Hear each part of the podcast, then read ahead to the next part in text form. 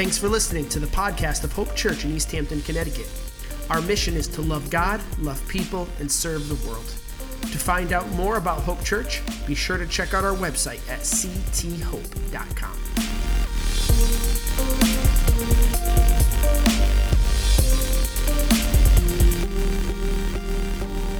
Well, that was a way to start, I would say. That was awesome. Uh, you know, I always love to give a shout out to our um, people who are watching online. So, again, super quick, want to just give a shout out to the Garcia family, uh, to Ray, to Joe, to Andrea. Appreciate you guys watching this morning and checking in online. That is awesome. Uh, so, we're in a series uh, called Hungry. And um, you know, I, I know it's kind of mean to do that because this is about the time you're like you're in church and the stomach starts to growl and you're like thinking of food and like if you come from an Italian family like me, like Sunday, like the lunch on Sunday used to be like a big deal, right? So I totally get that. Um, uh, so I decided uh, let's just kind of keep with that. I'll tease you a little bit and just talk about some great food. Does that sound okay? And the way we're gonna do that is I'm gonna do a little game. And so I decided this week to look up what are the top most popular foods in America. And I will say, by the time I get here, like it's a pretty unscientific um, a, a, list. I, I, looked at probably, you know, I'm going to say 20 different websites to try to get info, and it was all a little bit different. So I kind of like averaged it all out and came up with this. And here's the top 10 uh, that I found. And then we're going to have a play game, and you're going to th- think if you could get the top five out of these, uh, these 10, right? So, uh, from what I saw, these are the top 10 most popular foods in the US chocolate chip cookies, pizza, french fries, ice cream, grilled cheese, burgers, apple pie, hot dogs, tater tots, and fried chicken. Sound about right? All right. So I'm gonna give you, we're gonna do this quick, all right? I'm just gonna give you a few seconds. We're gonna start with the number five on that list, okay? And the next screen in a second is gonna reveal what the fifth most popular food is in America. I want you to think if you could take a guess. Come on, you have like 10 seconds to give out your answer. Think about it. Okay, let's see, Tom, what the first answer is. Chocolate chip cookies. Anybody have that? Oh, a few of you. Okay, let's try to keep the streak going here. Okay, cool. All right, the fourth most popular food in America, according to Tom's unscientific research hot dogs. All right. Uh, okay, the third most popular food in America. I heard some of you uh, yell it out. Let's see if you're right.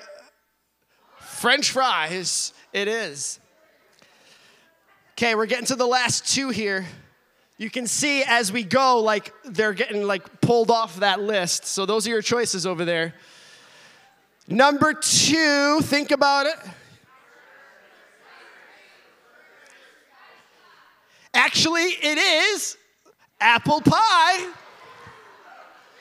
which leaves one of these over here as the top most popular food in the US.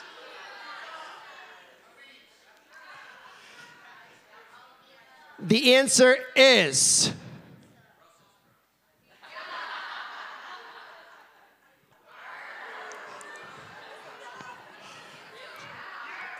Sounds about right to me.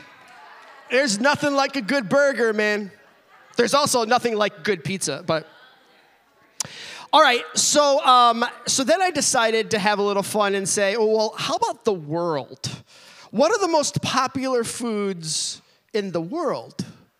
And this was even harder, and you're gonna see quite a stark uh, contrast. I do not have them on the screen. I'm just gonna tell you from my unscientific research of trying to pull together all these different websites to figure it out. Here's what I came up with. You could argue with me, and you might be right, but these are the five that I found. Coming in at fifth place, around the world, chicken. Coming in at fourth, eggs. Coming in third, wheat. Number two, corn. And number one, you guys are right, rice. well, actually, pizza did make that list. I was surprised by that. Um, that was in the top 10. Um, quite a contrast between the US and the rest of the world there, too, I will just say. How many people in this room are courageous enough to raise your hand and tell me, and my hand is raised here, at some point in your life, at some point in your life, and it could have been for a few days, a week, a month, a year, you have experimented with dieting. Who would join me on that? Yep, I expected that. Most everyone has their hand raised. And as you are well aware, there are lots of fad diets out there.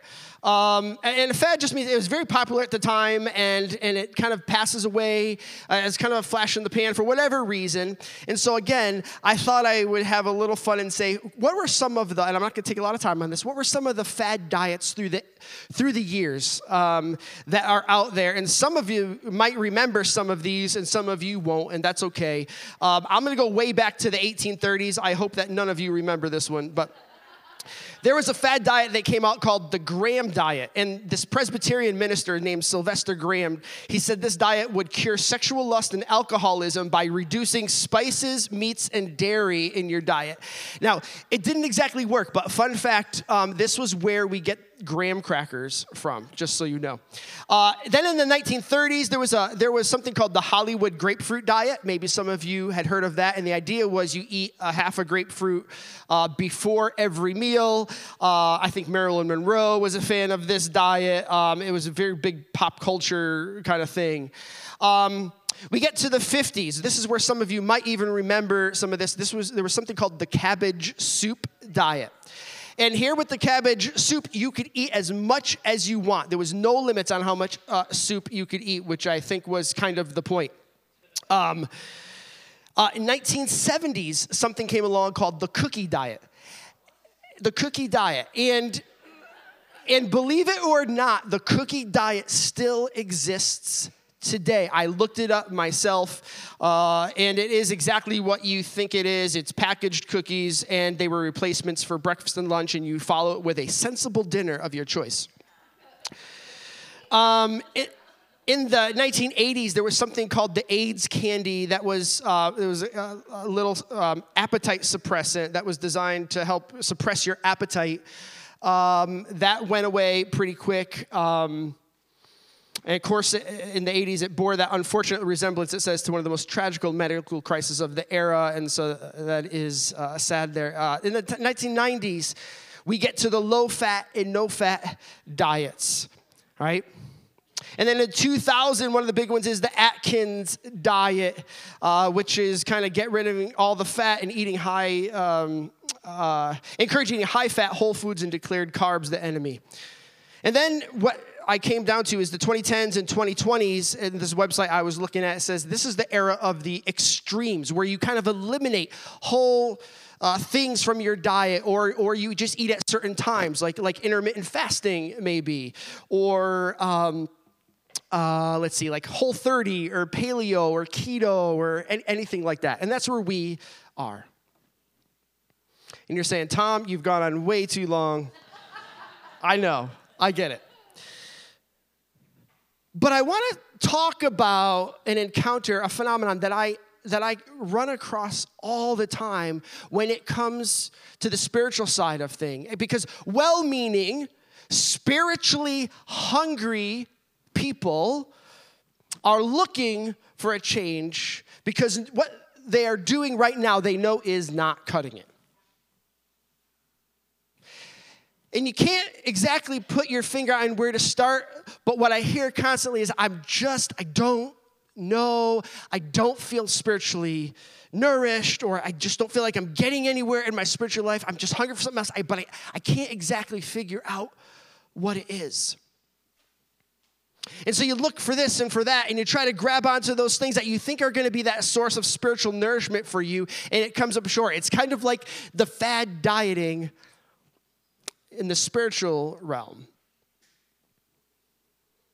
And so you pursue this thing with like an exaggerated zeal at some point, and then like the definition of a fad, either uh, something else comes along to take its place for you, or number two, you don't really get the results that you want. Does anybody feel me on this?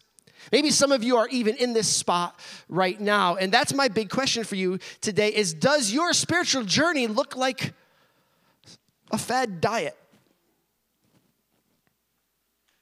Has your spiritual journey been on again, off again, on again, off again, looking for this, that, or the other thing, and you're still searching for the thing that's going to work for you? I, I realize there's a couple different groups of people in this room, and some of you are seekers. Some of you are here, you have not committed to Jesus.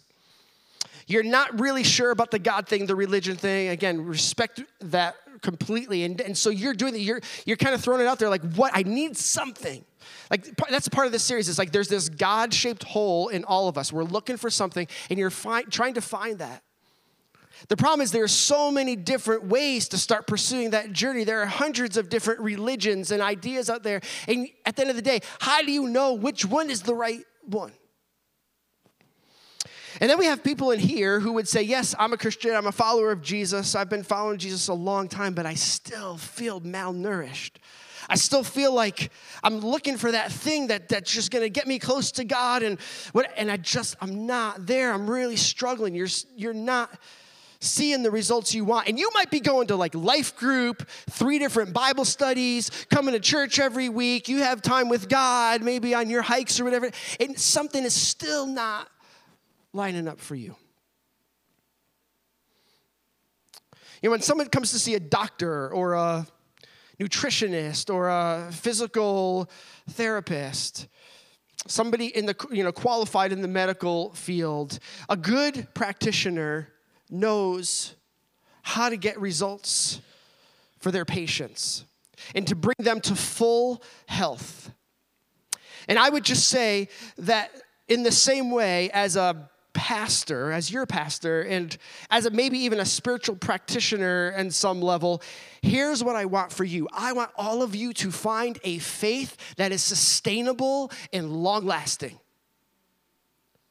A faith that is sustainable and has long lasting results. Because I think too many Christians have given up on their faith because either, either um, it was built on promises that never delivered, or you were taught, or you might actually believe if I can just do this, then I will get the results that I'm looking for.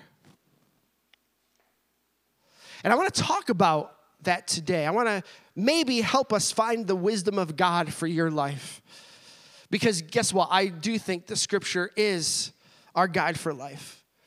And it's going to bring the wisdom to you today if we open our hearts and minds to it. And as I prepared for this message, as it kind of progressed, I thought it would be helpful to talk um, uh, to a to a professional in um, the health field while I did this because I think as I was going through it, like the parallels are so similar.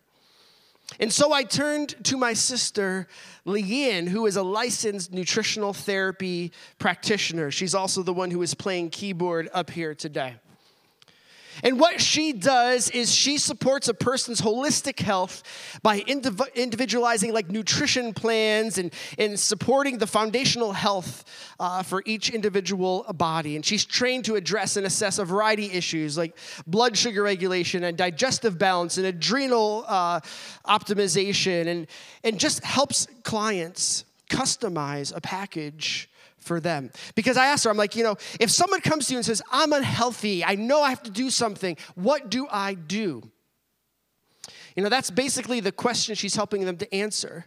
And she, and this were her words. She says, so many times people opt for the quick fix instead of the long term plan. But the change they're really seeking will take time and patience, and they have to commit to the process. And I'm going to stop right there and say, Think about that. Committing to the process. Have you done that in your own spiritual journey? Because that's actually one of the problems that I see. We're looking for the quick fix instead of thinking about the long haul. We want the microwave almost kind of like spiritual journey. But there are no shortcuts. Here's what we know fad diets typically don't work. And if we take the fad diet approach to our spiritual health and our spiritual longevity, chances are that that's not going to work either. So here's the question. If you're taking notes, that's why we hand out those papers now. If you want to take notes, you can do this. Here's the big question for everyone today How do you build a faith that's sustainable? How do you build a faith that's sustainable? And I think when we can answer this question, the temptation to begin jumping around and finding this answer or that answer or this theology to this theology, it begins to go away. And I think it's going to help ground you and ground you not just for now, but for life. Because here's what I believe I believe it's possible to build a faith that lasts. I believe it's possible to build a faith that survives the storms of life. We just read about that and we just sang about that. I believe it's possible to live with joy and with peace. And I say that a lot, but I, I, say that a lot because I just think in this time, in this day, and in this culture, that's what people really are looking for. They're looking for ways to make themselves happy, to find this inner joy, this peace that they can't seem to get. And I do think it's possible to live a life of communion with God that gives you true spiritual nourishment. And I also would take it a step further and say when we could get to that place, actually, you end up seeing benefits in your emotional and your physical well being as well. I truly believe that. And that's the question do you have, do you believe in the possibility that this is even possible? Do you, is it possible to have a faith that's unshakable, a faith that brings hope and peace? And again, if you're taking notes, that's the first thing I want to say. Believe it's possible. If you are looking for the long term, a faith that is sustainable, the first thing I'm gonna say is you have to believe it's possible. And the best way I know how to talk about this is by looking around or looking back and seeing the example of people who have lived across the ages, and you can look at their life and say, there is something different about them. There was something different about them. Oh my goodness, they even gave their life for this cause, for this relationship that they had with Jesus. That's powerful. And I think the Bible talks about that in Hebrews chapter 12, verse 1 and 2, where it says, We are surrounded by a huge crowd of witnesses to the life of faith. There are people that have gone before that we could look to as examples towards the end, I'm going to look at somebody in particular in Scripture. But you and I have both seen and heard the stories of people's lives who were transformed by Jesus. I believe it's possible. Number two, if you're looking for a faith that's sustainable, small steps make a huge impact. Small steps make huge impact.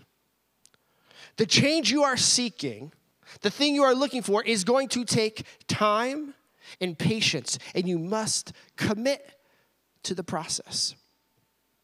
And so I talked to Leanne about this. I, I, talked to her about the dynamic of how a conversation might go with someone who is looking to make that life change for themselves. And she said a couple things. She says, First, I ask them, observe what you're currently doing. And I would ask the same on a spiritual level what are you currently doing to pursue Jesus in your individual time?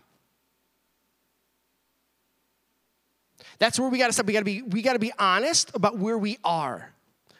We got to be able to admit where we are. That's the first thing. And then she would say to her client, she goes, I want you to start now. Okay, you hear this? I want you to start with one thing. One thing. And she, you know, side note, and if you know my sister at all, she's like, you need to start with water, okay? Water number one. She goes, How much do you drink water? And, and um, you know, maybe you say, Well, I don't know. I, I might have had a might have had a glass of water today. I'm not sure. Oh, and, and you know what's funny? You laugh because um, it's true. Like, I was in that boat, right? You might get three, four ounces in, And she's like, you know, okay, I want you to do this. I want you to go and get one of those water bottles, like 32 ounce water bottles. I want you to fill it up. And I just want you to get through as much as you can. That's your goal this week. Just get through as much of that each day as you can. And then number three, progress from there. She says, but you have to prioritize the most important things right away. And it was interesting what she said. She would say, water, activity, and then this one surprised me, although it doesn't surprise me, as in rest.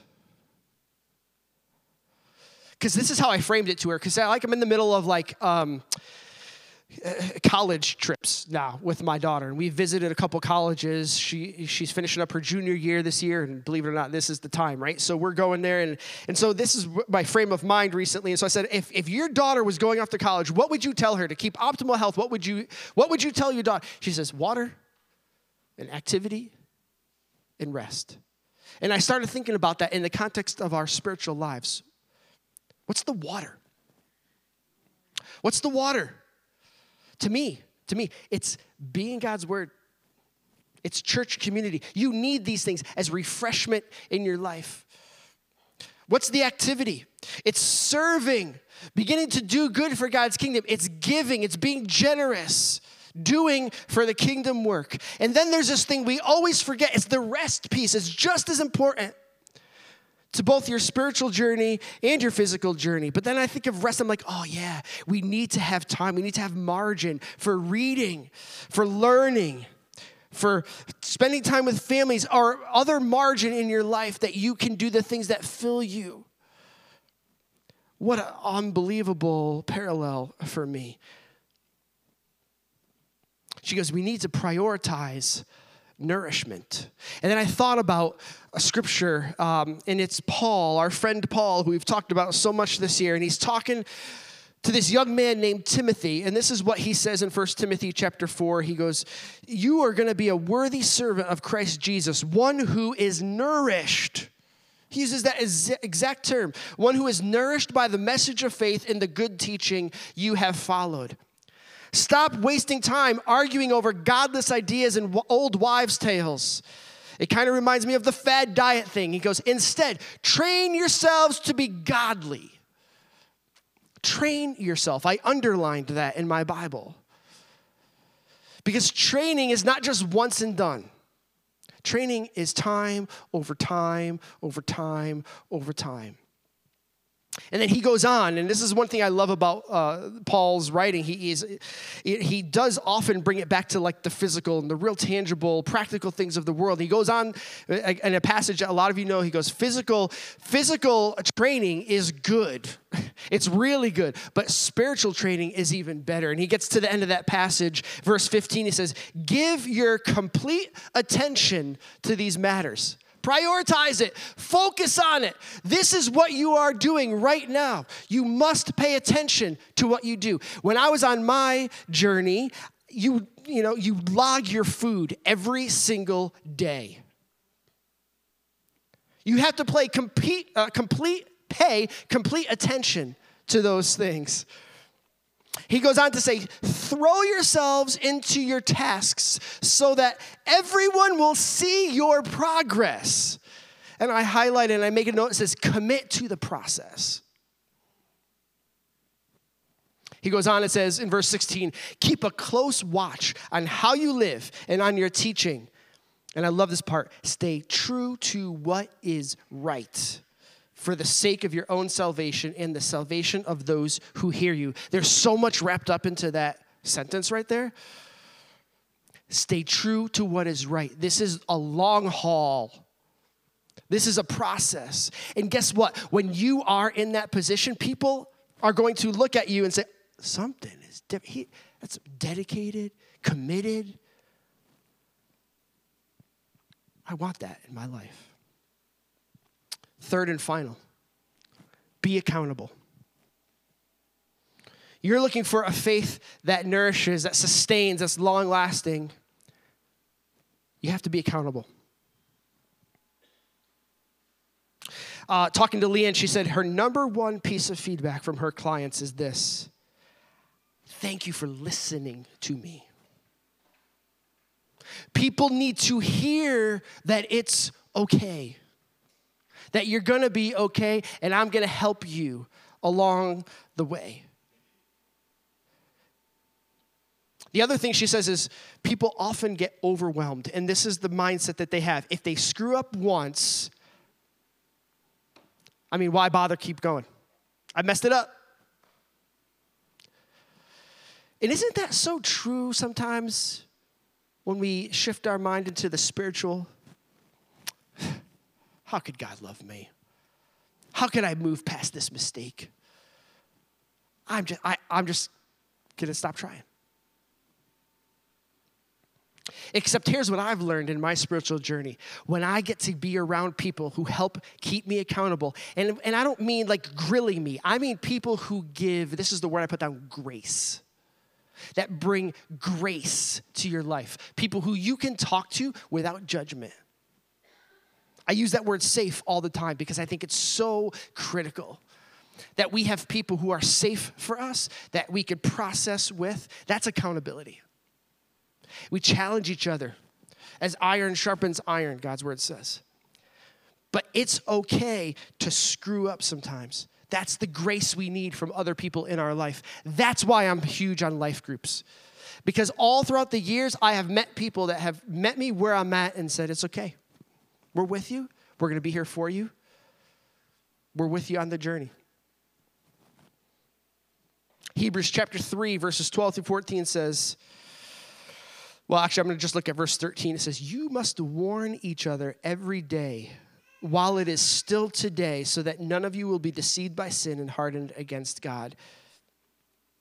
And if you are faithful to the end, trusting God as firmly as when you first believe, you will share in all that belongs to Christ. There's an eternal benefit to speaking into someone's life.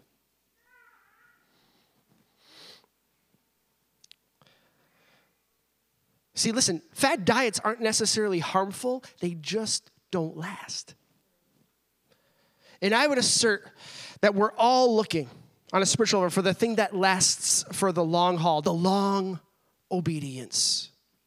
The accumulation of all the small steps over a journey of time.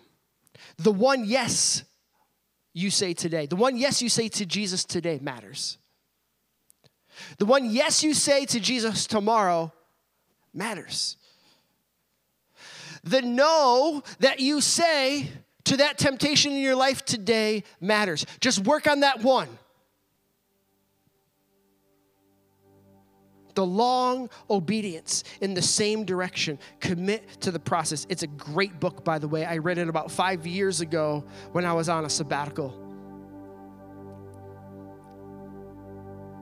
I told you I wanted to talk about uh, somebody, and I'm going to do this as I close. There's a there's a person in the Bible because again, kind of the foundation for this series was these interactions that Jesus had with people all along while he was living here, and how he transformed their life.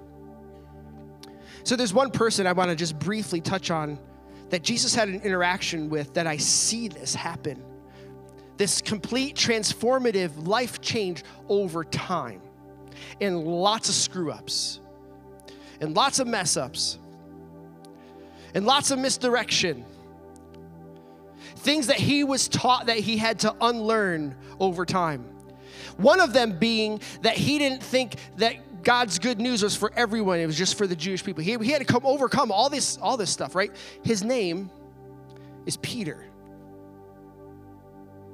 Back in Matthew, uh, I believe it's chapter 4, Jesus comes to Matthew and his brother, I'm sorry, Jesus comes to Peter and his brother Andrew.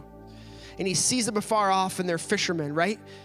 And he go and he's this is the time where he's like building, you know, his his disciple group. And he's saying, I want you and I want you. And he literally points at him and he says, Come, follow me. And they dropped their nets and they followed him for a life that they had no idea where they were going. And by the way, side note, Jesus is saying that to you today. Come follow me.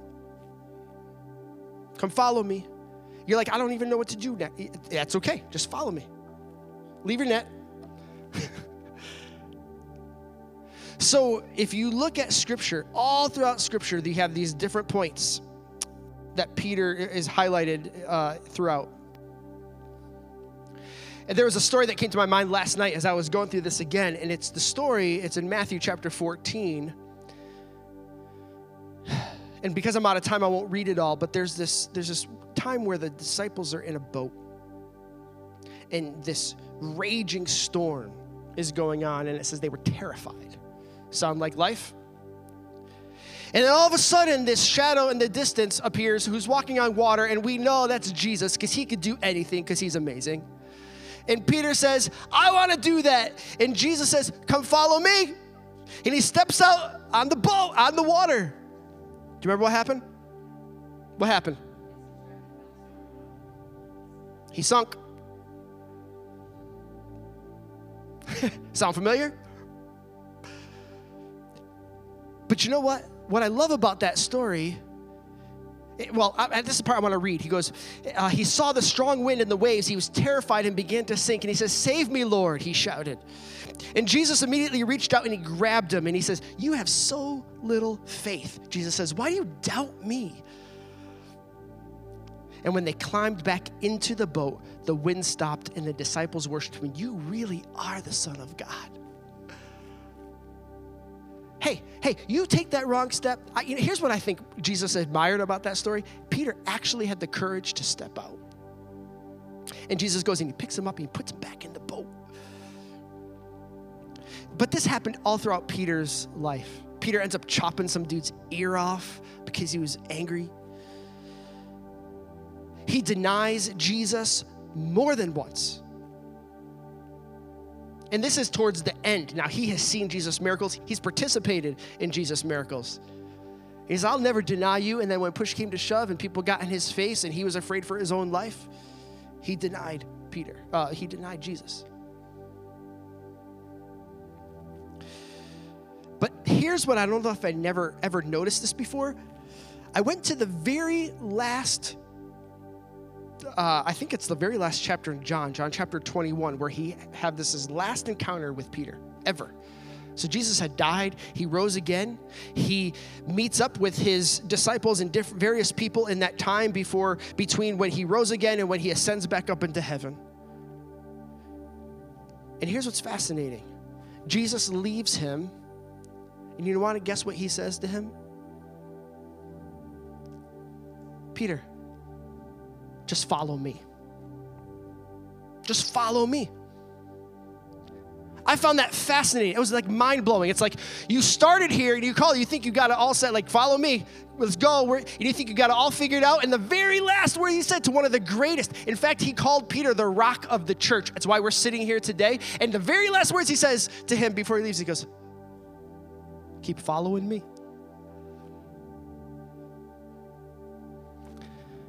I finish with this.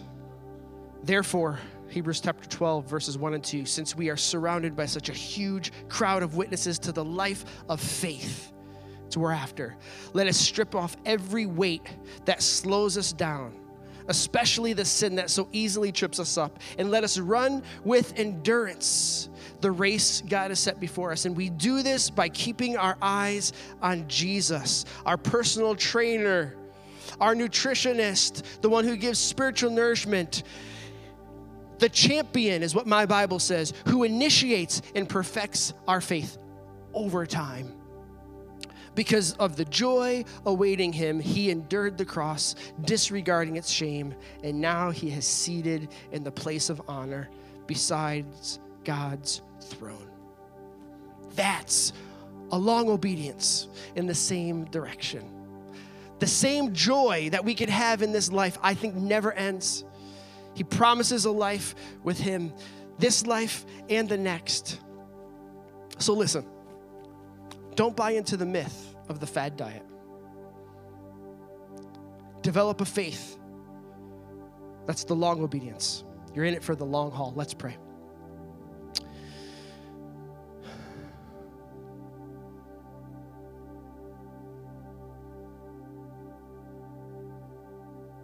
God, we all have something to learn today, no matter where we are on the journey.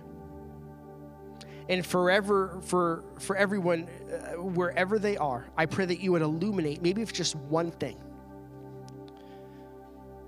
So, yeah, you know, I got to stop, I got to pause, I got to evaluate that right here.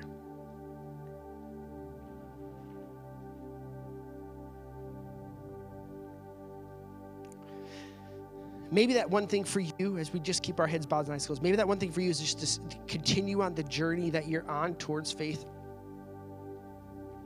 towards Jesus. That you say, you know, I'm going to stop looking elsewhere. I got, I'm going to, I'm going to go this as long as I can. God's calling you, follow me, follow me. Maybe for those of you who have been following Jesus, your next step is, you know, you need to lose the weight that is so easily setting you back, throwing it all off, the thing that's holding you back.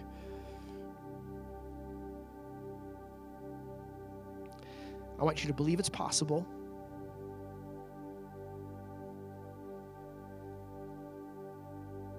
I want you to start small.